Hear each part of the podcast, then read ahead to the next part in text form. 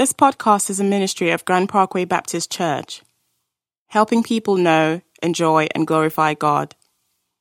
For more information about Grand Parkway, visit grandparkway.org. Let me, uh, let, let, me, let me say something that's on me before I, I, I preach. I just have a short sermon, uh, uh, and, and, what? Who snickered? You see me after the service. Uh, I, I, Ovidiu. I just met him this morning, and, and uh, he's very gracious. He and his wife Adina. He's very gracious, and I said, "Hey, do you have any? You, you have any need? Your church have any need?" And he's like, "Oh, you know, converts." And I was like, "Got that check. Uh, we'll pray for you, check." And when I first meet people, I like to persist upon them. My wife is always patting me under the table, like, "You, you, you, you and I just take her hand off my leg and throw it off uh, uh, because I'm in public. You can't get me now. I, I wait till I get home, take my whooping. Uh, and, and, and, so uh, and I just said Ovidiu, what do, what do you need? And so I had to pry it out of him. But, but here, here's why I'm telling you this. Uh, because he said, well, uh, you know, we need the, we have a pastor and we got half his salary paid for. And I said, he said, we're praying for the other half of his salary for the year. And I said, how much is that? And he said, $2,400 for half of his salary, which means he makes $4,800. And I was like, that sounds like my job right there. I can relate to that. Uh, so I just said, put us down. And he kind of looked at me startled. And what was in my head was, if we can build a 15,000 square foot children's building, but we can't find $2,400 to pay a man's salary for the year, some of y'all going to go to hell. and I'm going to start a list. uh, no, because what I mean by that is if you're visiting, you kind of go, oh boy. No, no, it's just the Bible says, Jesus tells a story about a rich man, Lazarus. The rich man is dressed in purple and fine linen every day in Luke chapter 16. And it says that his gate was laid a beggar, long and eat the crumbs that fell from the rich man's table. You'll hear about that more in just a minute. And, and, and, and it says the time came and they died, and the rich man went to hell, and the poor man went to heaven. Not because he was poor, the rich man went to hell because the rich man went to hell because he was indifferent to the need right at his gate. And, and, so I said, Ovidiu, what else do you need? And he's like, uh, and so I just verbally beat it out of him. He said, well, well, our van that we use to take teams wrecked and, and we got to get it fixed. It's about $3,500. I'm like, 24, well, that's about $6,000 right there. Then after the last service, he didn't tell me. Somebody that's been over there said, hey, they don't have a dryer for the house of joy. They have one set of sheets. So if a group comes, they wash the sheets and put them outside and pray it doesn't rain. What? Are you kidding me? And so here's the thing. We're trying to raise about $6,500 to just to, to send to them. So, and, and, listen carefully. We don't do this. Do I do this every Sunday church? I don't do it hardly at all. But we have people that have need. If you got a little bit extra this month and you say, you know what, I'd like to help for that. Some guy walked up to me and was like, hey, I keep a $100 bill folded up in my billfold for just such occasions. Here you go. Uh, and so somebody else said, hey, here's a check. give this all to them. So if you want to give to that, if you can just write Romania on your check, stick it in the box, you can hand it to myself or wait or whatever. We'll see that it all comes in and we'll give you an update on what we were able to do to help them kind of leverage the kingdom come in there, okay? Uh, and here's why. If you're wondering why, here's why. This is James chapter 2. What good is it, my brothers, if someone says he has faith but does not have works? Can that faith save him? If a brother or sister is poorly clothed and lacking in daily food, and one of you says to them, Go in peace, be warmed and filled, without giving them the things needed for the body, what good is that? So also, faith by itself, if it does not have works, is dead. If you're a visitor today, let me just say this. This church is a church, these people are people of faith. We're not rich people, but when we all chip in and do our part, we can leverage the kingdom coming, not just here in Sugarland, but in other places all around the world, like Romania, like we do in India, like we do in Costa Rica, okay? It's a very missional church. We don't just take mission trips, we have missional relationships. And so we go to the same place over and over and over. So if you say, you know what, I think I can help with that, this is not, I'm going to take my tithe and put it towards that. No, your tithe belongs to your local church. This is above and beyond that. If you got it and you want to be a part of that, great. And if you don't, don't feel any kind of guilt whatsoever because guilt is overrated. Amen? All right. Now let me pray and I'm going to preach to you. All right? You want to be preached to today? I'm a little charged up. I shot a shotgun this weekend and an AR 15. Pow, pow, pow, pow. I think in my next life I'm going to be a sniper. Whoo! That's all I got to say about that. Let's pray together. Lord Jesus, thanks for the word. Thanks for the truth that sets us free. Jesus, you said you'll know the truth and the truth will set you free. So wash everything off of us, Lord, that's not true so we can live in the freedom that comes from the truth. That's our prayer, God. We pray it in Jesus' name. And everyone said, Amen. If you got a Bible, take it open up, if you would, to Matthew chapter 15. And if you don't have a Bible, there's one on your row. I'm on page 821. Page 821. And we're in a series, if you're our guest today, we're in a series entitled Encounter. Usually we preach what's called expository. Like that means you go through a book of the Bible, and we usually do that. We've taken, we just finished a book a while back. We'll do some, some we'll do a couple series, and then people are asking me, what's the next book you're going to preach through? It's Exodus that we're going to preach through the book of Exodus starting in January. So that'll be about a nine year journey, so pace yourself. Uh, anyway, uh, but today we're, t- Encounter is a series where we're looking at different encounters people had in the Bible with God. And today I want to talk to you from Matthew chapter 15, starting in verse 21. I want to talk to you about God's passion for authenticity. God's passion for authenticity. You say, what do you mean? Not just God's desire, because God's authentic, He's real, but God's passionate about you and I kind of getting outside of what we think we got to do to get God's attention and just being authentic and being honest because you're going to see an encounter with, with, between Jesus and this woman. She's a Gentile. Jesus was a Jew. This woman was a Gentile. They were like at odds with each other, okay? Uh, and, and, so they didn't hang out. They didn't talk. And so it, it, it, it's not a normal interaction. And also the context is this. If you've if ever had children, remember your kids were little and they got sick and you couldn't do anything about it to make them better? That's the context within which this story happens, okay? So let's just read, the, I, will read, you follow along. Matthew chapter 15, verse 21. And Jesus went away from there and withdrew to the district of Tyre and Sidon. And behold, a Canaanite woman from that region came out and was crying, Have mercy on me, O Lord, son of David. My daughter is severely oppressed by a demon. But he did not answer her a word. And his disciples came and begged him, saying, Send her away, for she is crying out after us. And he answered, I was sent only to the lost sheep of the house of Israel. But she came and knelt before him, saying, Lord, help me. And he answered, It is not right to take the children's bread and throw it to the dogs. And she said, Yes, Lord, yet even the dogs eat the crumbs that fall from the master's table. And then Jesus answered her, O woman, great is your faith. Be it done for you as you desire. And her daughter was healed instantly.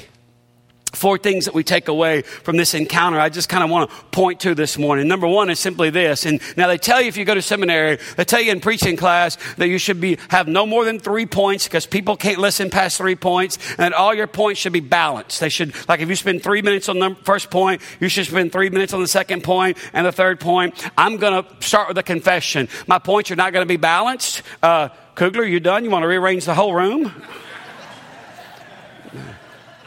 I got to practice church discipline here on one of my members. Uh, and he's down moving chairs and everything. Hey, by the way, in the future, can we fill up from the front back so that latecomers can just slip in the very back?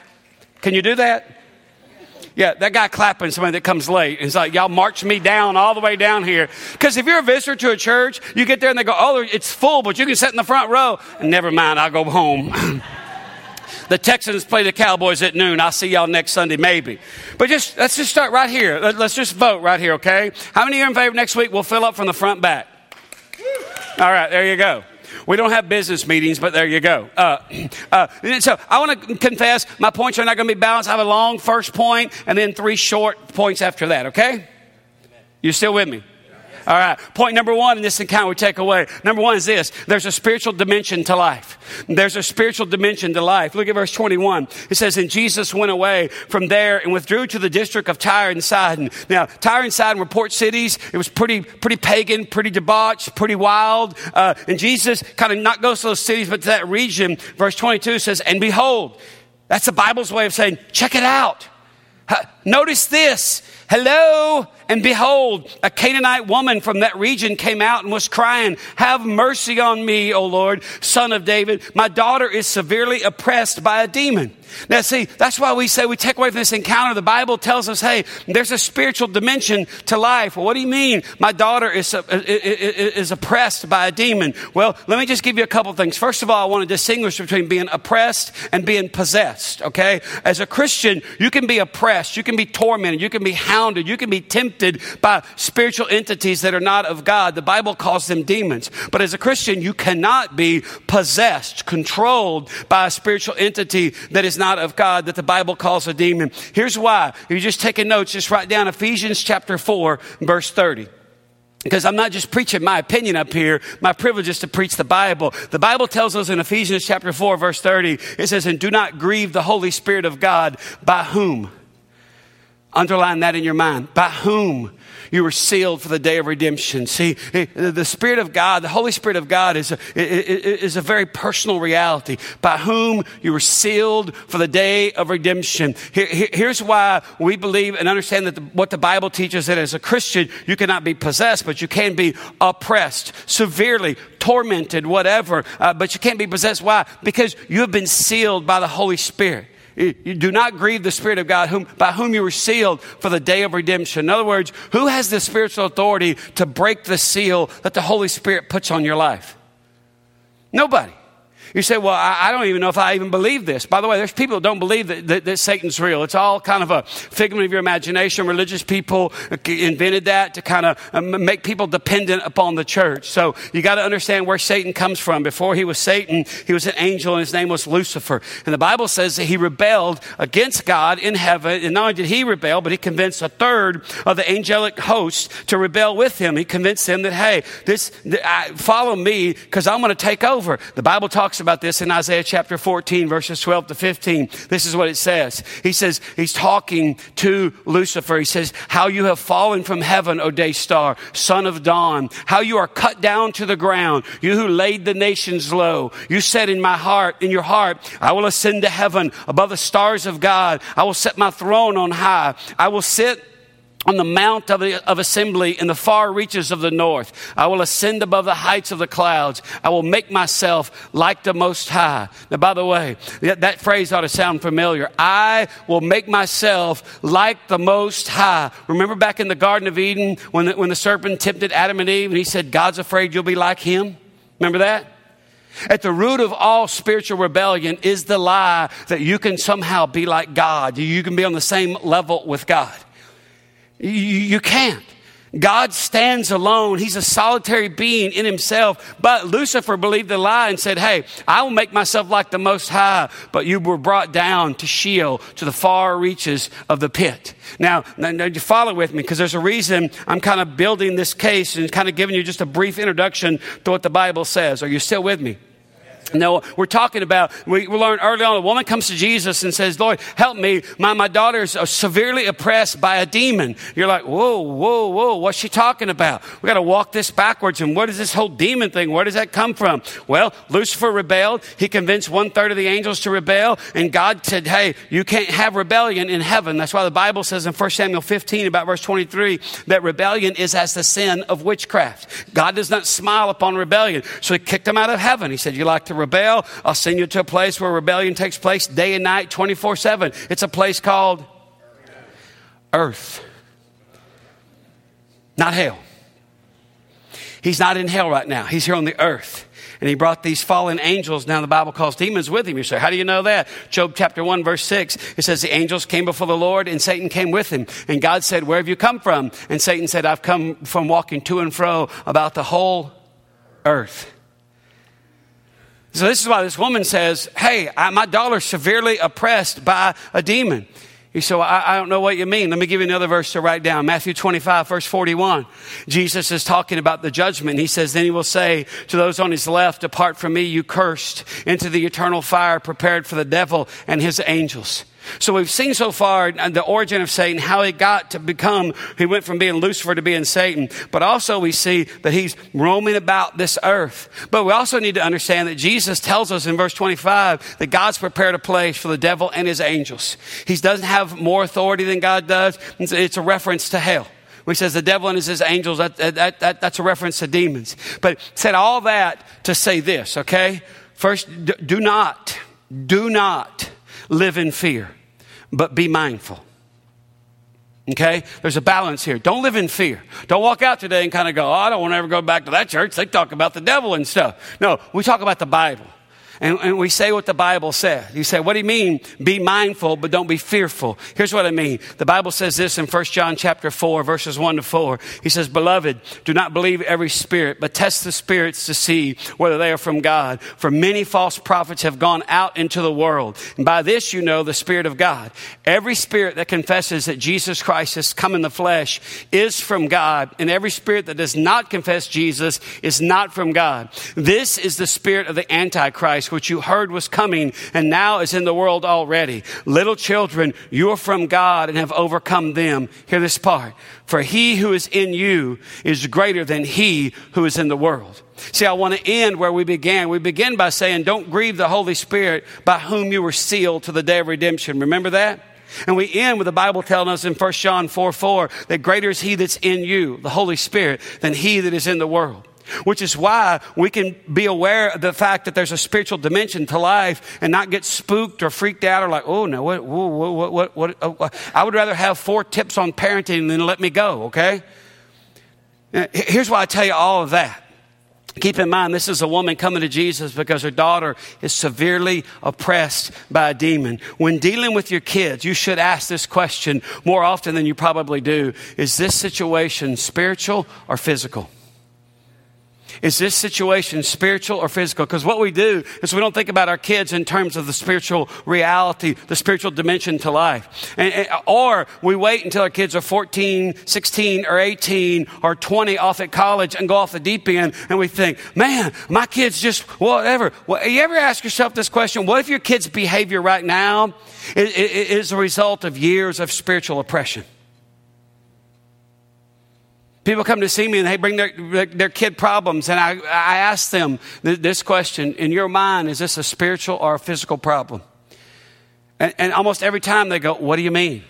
Because they've forgotten there's a spiritual dimension to life. That's why I'm just, from this encounter, the first thing we take away is a real tangible reminder. Oh, by the way, this is, this is a real thing. I don't have to live in fear of this, but I need to be mindful of this. Well, ask yourself this question today, men. We need to be the spiritual leaders in our family. And if, or if you're a single mom, uh, or single parent mom and you're raising the kids, you need to be the spiritual leader in your home. And, and you need to ask yourself, what am I doing to create space for my kids spiritually? What am I doing to protect my children spiritually?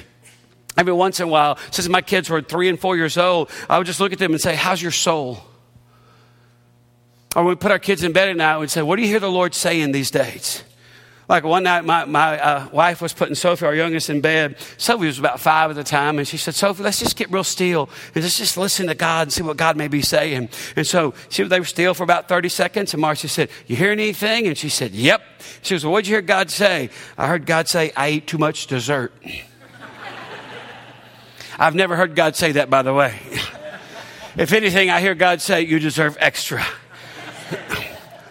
so, see there? Yeah, somebody else is listening. Here, here's my point. Don't make it so ominous where you get your kids and go, kids, we're going to make a circle in the family living room. Let's all be quiet now, grit our teeth, and listen for God. No. We just lay on the bed with our kids and say, What's God saying to you? I say to my 16 year old this day, who's like five foot 10 almost, I'm like, Hey, what's, what's your soul feel like these days? Good, Dad. You paying attention to your soul? Good. Because I'm inviting my children to be reminded there's a spiritual dimension to life. Second thing we take away from this encounter is that the silence of God is purposeful. Now, now look at what happens. This woman says, Have mercy on me, O Lord, son of David. My daughter is severely opp- oppressed by a demon. Verse 23, but he did not answer her a word. What? If you went to work tomorrow and someone walked up to you and said, Hey, Bill, how's it, how, how was your weekend? It was horrible. My daughter is severely oppressed by a demon. You would say something, wouldn't you? You wouldn't be like, catch you at lunch. Let's go to Chuy's. You know, it's open now. No, something would come out of you because if you didn't say anything, I mean, that person who had the, the, the, problem would be like, what? But the Bible says very clearly right there in verse 23, he did not answer her a word. Jesus didn't utter a syllable. Why? Because the silence of God is purposeful. It's not punishment. It's invitation. See, we would rather God say no than for God to say nothing, but sometimes God says nothing on purpose. Are you aware of that? Because here's what we do. When God doesn't say anything, we just start filling in the dialogue. We say our part, then we jump over here and we kind of ad lib God's part. Well, God probably thinks this and probably, and then we come back over here and we do our part. Then we come back over here and we do God's part. And by the way, just because God's not talking doesn't mean he's not watching. And sometimes God just watches you get your bipolar on and go back and forth, back and forth. And God looks down and says, Why do you need me? You got this all figured out. You play the part of you and me. And here, it's not punishment. It's invitation. It's God saying, come on, let's relate to each other in a deeper way. Let me tell you something. Some of the best moments in life do not invo- involve words. They just don't. And, and, and if it's quiet right now in your life, you're not alone. You say, uh, uh, what do you mean? The Bible is replete with examples of people who, who were trying to hear God and God wasn't saying anything. Like in the 13th Psalm, he says, How long, O Lord, will you forget me forever? How long will you hide your face from me? How long must I take counsel in my soul and have sorrow in my heart all the day? How long shall my enemy be exalted over me? Consider and answer me, O Lord my God. Light up my eyes, lest I sleep the sleep of death lest my enemies say, I have prevailed over him, lest my foes rejoice because I am shaken. But I've trusted, past tense, in your steadfast love. My heart shall rejoice in your salvation, and I will sing to the Lord because he has dealt, past tense, bountifully with me. Why do I tell you that? Because sometimes when God gets quiet, you need to get quiet too. Why? Because the silence of God is purposeful. Third thing we take away from this encounter is pay attention to the posture of your life. Pay attention to the posture of your life. Look at the last, the latter part of verse 23. The Bible tells us this. He says, and his disciples came and begged him saying, send her away for she is crying out after us. And he, Jesus answered, I was sent only to the lost sheep of the house of Israel. But she came and knelt before him saying, Lord, help me. You say, what do you mean? Pay attention to the posture of your life. I mean, she heard it. She heard Jesus say, they're like, Lord, could you do something? This woman's about to wear us out, okay? And Jesus is like, I was sent only to the lost sheep of the house of Israel. Now, I have friends who'll take that verse and build a whole theology on that. And they're dead wrong. What Jesus is saying is, is exactly right. He was sent to the Jews. He died with a sign above him on the cross that said, King of the Jews. When he says, I was sent only to the lost sheep of the house of Israel, what he is saying is what the Bible says. He, Jesus, came into his own, and his own received him not. And so the gospel goes from, from the Jews and becomes for the whole world, for the Gentiles. That's what the Bible refers to. Non Jews were called Gentiles. This is the first reference, if you want a little Bible fun fact, this is the first indication in Matthew's gospel that the, that, that, that the gospel of Jesus is coming to the whole world. He says, I was sent for, for, for, I was sent only to the lost sheep of the house of Israel. And the woman, the persistent woman with a daughter who has a spiritual issue going on in her life, came, but she came and knelt before him, saying, Lord, help me. Let me ask you a real practical question. Does the posture of your life match the words coming out of your mouth?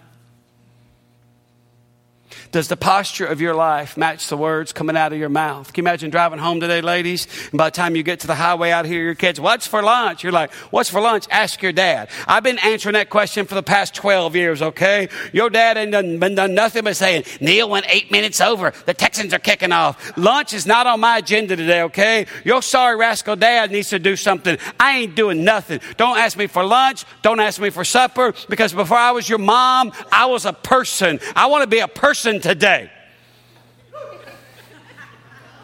Some of you women are like, You were in our car last week, huh? Now, I'm not saying be rude and disrespectful. I'm just asking the question Does the posture of your life, because some of you think, I'm going to be nice and then Jesus is going to come through for me. No, he's not. Sometimes he doesn't come through you because he doesn't buy your nice act. Bam. No, he does. I'm not being funny. Jesus is like, Are you kidding me? You think by being this, hey, it's me, Lord. Got my suit on. What's up, big guy? Jesus is like, I, will tell you about big guy in just a minute. Keep talking. Now, does the posture of your life match the words coming out of your mouth? So you can come in here and be all like, oh Lord, yes, oh I need thee, oh I need thee, and run home and get in a fight about money this afternoon. Sure we can. Sure you can. Oh man, yeah. Man, God's a big priority in my life. Why do you live in sin? See, the Bible asks real practical, down to earth, 2014 questions. See, the third thing we take away from this encounter is pay attention to the posture of your life because this girl, she wasn't a Jew. You say, well, I don't get that Jew Gentile. Let's put it this way. When she was in the seventh grade, she spent a lot of time at the skating rink. You hear me now? I grew up at the skating rink.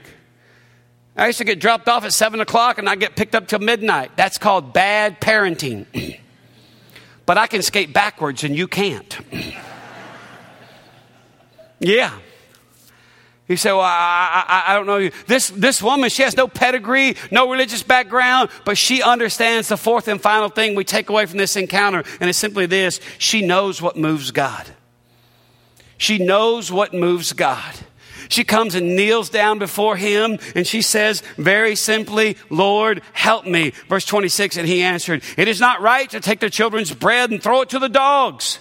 By the way, an Orthodox Jew would get up every day and thank God for three things. Number one, that he's not a dog. Number two, that he's not a woman. And number three, that he's not a Gentile. Now, I didn't say that, ladies, so you could get your fight on today. I said that to remind you that no one has done more to bestow dignity upon women than Jesus.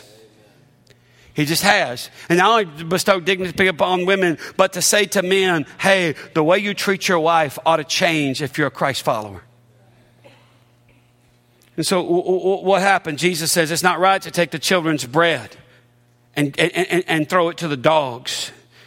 And this is, she understands what moves God. So she responds, verse 27, Yes, Lord, yet even the dogs eat the crumbs that fall from the master's table. Now, the English language doesn't, doesn't convey it, but in the Greek, she's not being snarky or disrespectful, but she is being feisty. And God likes it when people are feisty. Write that down. You never heard a sermon on that, have you? Because, see, we think, here, here's what we think we think that God is moved by sentiment.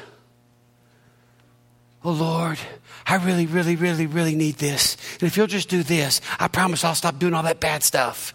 That's sentiment. God's not moved by that. It's like when my kids come to me and go, Dad. I just go, eh, eh, you've been rejected.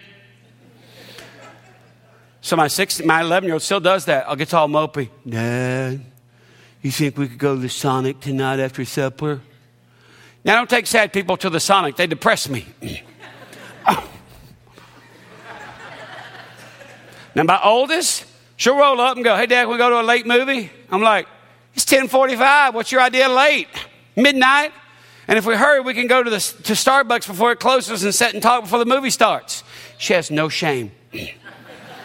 Just comes out and asks for crazy stuff. You say, "Why is that?" Because I taught her that I'm your dad and I'm always for you. She, she doesn't relate to me out of sentiment. Well, let me see if I can appeal to my dad's goodwill. She's like, That's my dad. She relates to me out of principle. God is not moved by sentiment. He's moved by principle. I parent my daughters the way I do, not because I'm harsh, because I want them to understand the heart of God. Jesus says a very true statement. Why should I take the children's bread and give it to the dogs of Israel? She's like, yeah, I'm tracking with you. But how about this? Even the dogs get to eat the bread that fell from the, I mean, that falls from the table, from the master's table. And Jesus lights up and says this. Don't miss this and we'll be done. Verse 28, then Jesus answered her, Oh woman, great is your faith. What kind of punctuation is after that sentence in your Bible? Exclamation point. Read the Bible like it's written. Jesus didn't go, hey, you know what? I'm going to put a gold star by your name today. Why do I tell you that? I didn't grow up in church, but I remember a few times I went. I went one time, they had an attendance chart. And they said, Can we put you on the attendance chart? And I was like, Knock yourself out. And they put me on there, and I got a star for that day. My dad was just a drunken redneck, like the cowboys in Schlitz. Remember, remember Schlitz beer? Yeah, some of y'all are like, what's wrong with that? We came like three months later. Everyone's stars were all over here. I was in last place, had one little gold star. I don't, I don't like a God that kind of gives you a little star and says, I'm put your star right here. Do good and come back, you get another one.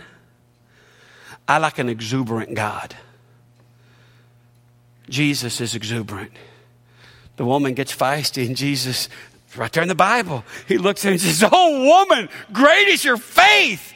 Be it done for you as you desire. And her daughter was healed instantly. Here's the last question I have for you today Do you have enough faith to see your desires realized? See, the, the, this exuberant Jesus doesn't go, Oh, Neil, where? Oh, man, I'm surprised the building didn't fall down. It's been three months since you came to Sunday school. No, when I walked in, poor white trash kid that I was, exuberant Jesus was like, Oh, man, I was thinking about you because these religious nerds are boring me to death. so glad you're here, Neil.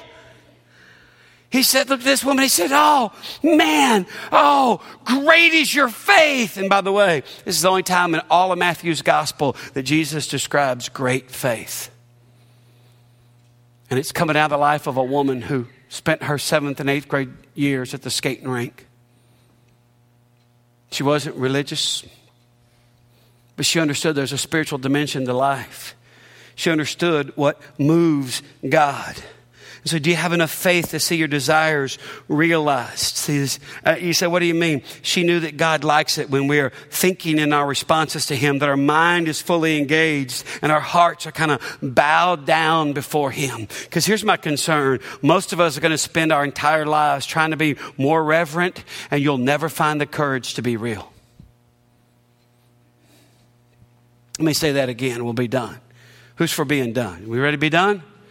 We've been here long enough, right? Some of you are like, well, the Texans do kick off at noon. I see you. I see Tom Zaccaro back there kind of going, pinch the baby, we got to go. yeah, nothing wrong with that. Nothing wrong. You ain't got to apologize. Somebody comes to you, hey, you going to Bible study? No, I'm going home and watch football. Love you. See, that's being real. Don't sneak out and feel dirty like, hey, I'm not going to Bible study. I'm going to go home and watch football. I wish I could go home and watch football, but I got to preach again because these people about to kill me up in here. Why don't y'all build a bigger building? Oh. Y'all like, what's wrong with this one? Just messing with you. Let me say this hey, don't go through life trying to figure out how to be reverent, try to figure out how to be real. I love this. She's sitting in this service, and if she's mad at me, she'll tell me. My friend Elaine Brewer, her and Carl celebrated their 35th anniversary a couple weeks ago. Wasn't that right? Elaine was talking to my, to my wife, and she said, I tell you what, since I started coming to Grand Parkway, I just got freed up. And I found myself fighting hard not to cry. You say, What's the big deal about that? I'm fixing to break a big rule right here, okay? All you women get ready. Elaine, how old are you? 78 years old. Here's why I wanted to cry because a 78 year old woman has spent a lot of her life being reverent, not dancing. And she said, Hey, I just got out there and danced. And she said, I tell you what, I just got freed up. I started coming to your church. I almost wrote my resignation letter on the, on the tablecloth right there. Neil is finished. His work here is done. 70 year old women are getting free. See ya. XOX. Come on, baby. But I didn't. See, because a woman has realized late in life, I don't have to try to be reverent. I can just be real. Have you made that discovery yet? Because, see, that's the difference in religion and Christianity. Stand to your feet. We like to close our services with a spoken blessing. So if you hold your hands out,